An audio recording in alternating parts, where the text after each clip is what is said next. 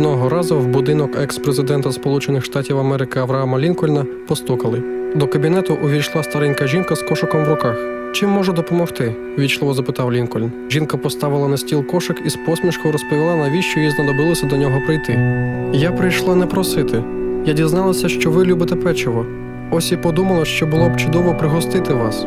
Авраам Лінкольн здивовано стояв мовчки кілька хвилин, а потім з вдячністю сказав: Дорога жіночко, ваша турбота і безкорисливість мене глибоко зачепили. Тисячі людей приходили в мій кабінет, і кожен про щось просив. Ви перша людина, яка прийшла не просити, а послужити мені. Тема сьогоднішньої програми редактори історії.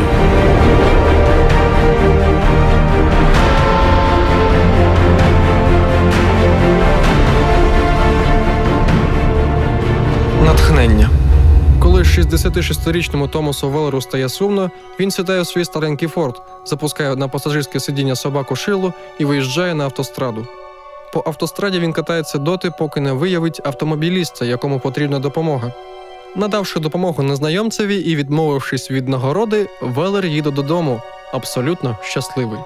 Так він підіймає собі настрій вже більше 40 років і не збирається зупинятися. Зазвичай Томас Веллер приходить на допомогу тим, у кого посеред дороги закінчилося пальне, перегрівся мотор або спустило колесо. Але про всяк випадок в нього з собою не тільки запас бензину, домкрат, вода і насос, але й повний комплект інструментів, запасний акумулятор, аптечки і навіть спеціальний набір, щоб прийняти на дорозі пологи, який, втім, поки не доводилося використовувати. Колишній автомеханік Веллер ніколи не бере грошей за свою допомогу, але кожній врятованій людині вручають чотири картки. На кожній з них написано: Мені було приємно допомогти вам. В якості оплати передайте послугу далі і допоможіть в свою чергу кому-небудь, кому потрібна ваша допомога. Саме ці слова свого часу допомогли Томасу Веллеру знайти своє джерело щастя. Він був тоді зовсім молодим і взимку потрапив у снігову бурю. Його автомобіль загруз у заметі. Веллер провів у сніговому полоні кілька годин, замерзаючи і втрачаючи надію на порятунок. Незнайомець, який відкопав його тоді і допоміг виїхати на дорогу, сказав просто: не треба вдячності, передай цю послугу далі. За його власними підрахунками, за наступні роки Велер передав послугу далі 6 тисяч разів. Ніколи не знаєш, як люди відреагують, говорить він. Одного разу здоровий міцний чоловік розплакався після того, як я безкоштовно допоміг йому замінити колесо. Він сказав, що вже дуже давно ніхто не робив для нього нічого подібного. На одній з чотирьох карток, які Томас Веллер вручає врятованим автомобілістам, надрукована його фотографія з шилою на пам'ять. Три інші картки належить передати при здійсненні наступної доброї справи. Так, ланцюжок добра і любові продовжиться, упевнений він. Свій секрет щастя Веллер передав у спадок. Його син періодично теж виїжджає на автостраду, щоб допомогти потрапившим в біду, а дочка працює в пожежній бригаді. Томас Веллер патрулює дорогу як мінімум раз на тиждень. Собаку шилу, яка завжди супроводжує його в рятівних місіях, він забрав з місцевого притулку для бездомних тварин. Навіщо розводити цуценят, якщо в світі стільки самотніх собак, каже Веллер.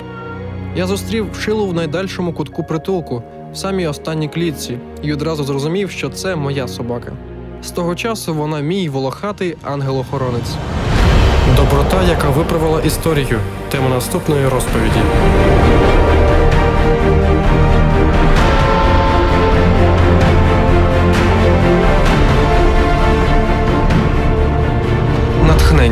Реклама.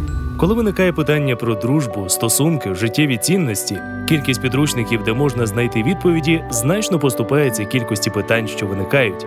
Вісім безкоштовних уроків Формула життя це унікальний курс із психології відносин та ствердження твоєї особистості в цьому світі. Для більш детальної інформації дзвони за безкоштовним номером 0800 30 20 20 або заходь на сайт hope.ua, де ти зможеш знайти відповіді на всі найважливіші запитання. Реклама. Тема сьогоднішньої програми редактори історії.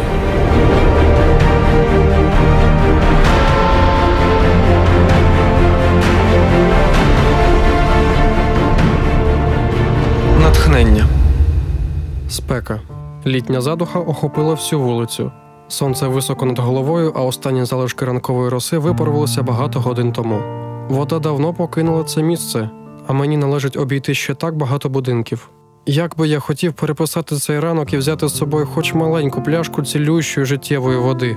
Такі думки будувалися у досить гарячій від сонця голові майбутнього лікаря. Студент медичного факультету в літні канікули працював книгоношею. Одного разу, закінчивши працю, хлопець відчув втому і сильну спрагу. По дорозі йому зустрілася невелика ферма. Він заглянув у двір і знайшов там лише дівчинку-підлітка, яка гралася у себе вдома. Студент попросив у неї попити, але замість води вона принесла йому чашку холодного молока. Хлопець із задоволенням випив молоко і хотів заплатити. Але дівчинка рішуче відмовилася від грошей і пояснила, що мама вчить її допомагати мандрівникам, і не тільки мандрівникам, а й усім нужденним. Пройшли роки. Хлопець став чоловіком. Він закінчив університет з відзнакою та виріс професійно. Він став видатним хірургом і працював головним лікарем у престижному госпіталі. Почалися роки важкої роботи. Одного разу, обходячи палати, він помітив серед пацієнтів дівчину, в якій впізнав ту дівчинку, яка колись напоїла його молоком. Вона ж була така слабка, що не могла нікого впізнати. Доктор оточив її турботою, постарався зробити все можливе, щоб вилікувати її. Лікування було важким, але дівчина одужала. Коли вона отримала рахунок за лікування, дівчина заплакала. Вона подивилася на суму грошей, яку їй потрібно було знайти. Але раптом її погляд впав на приписку внизу рахунку. Увесь ваш рахунок цілком оплачений чашкою холодного молока. Доктор книгоноша. Дівчина пригадала той випадок і виховувала своїх дітей так само, як виховувала її мама. Вона вчила їх допомагати і творити добро, не дивлячись на все, що з ними траплялося. Вона вчила їх не дивитися на зло, яке їх оточує, не піддаватися спокусам та уникати поганих вчинків. Вчила їх писати свою книгу доброти, щоб в ній не залишилося місця для плям зла, щоб на її сторінках було велике, могутнє, чисте, справжнє добро.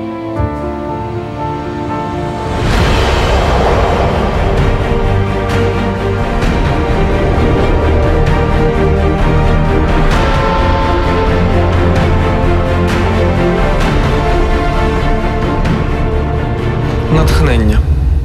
З самого дитинства мене вчили в школі, що історія циклічна, що вона подібна до спіралі, яка постійно обертається, і через це події повторюються. Чому б не скористатися цим? Якщо вона повторюється, тоді варто мені зробити добро, як воно повториться в майбутньому. Ми з вами бачимо, що історія дійсно повторюється. Велике зло постійно ловить капкани покоління за поколінням, натякаючи нам на те, що воно ніколи не закінчиться. Чому б не порвати цю книгу зла і не переписати її по-новому? Відредагуємо нашу долю самі, вирішуємо самі, чи пускати зло в наше життя.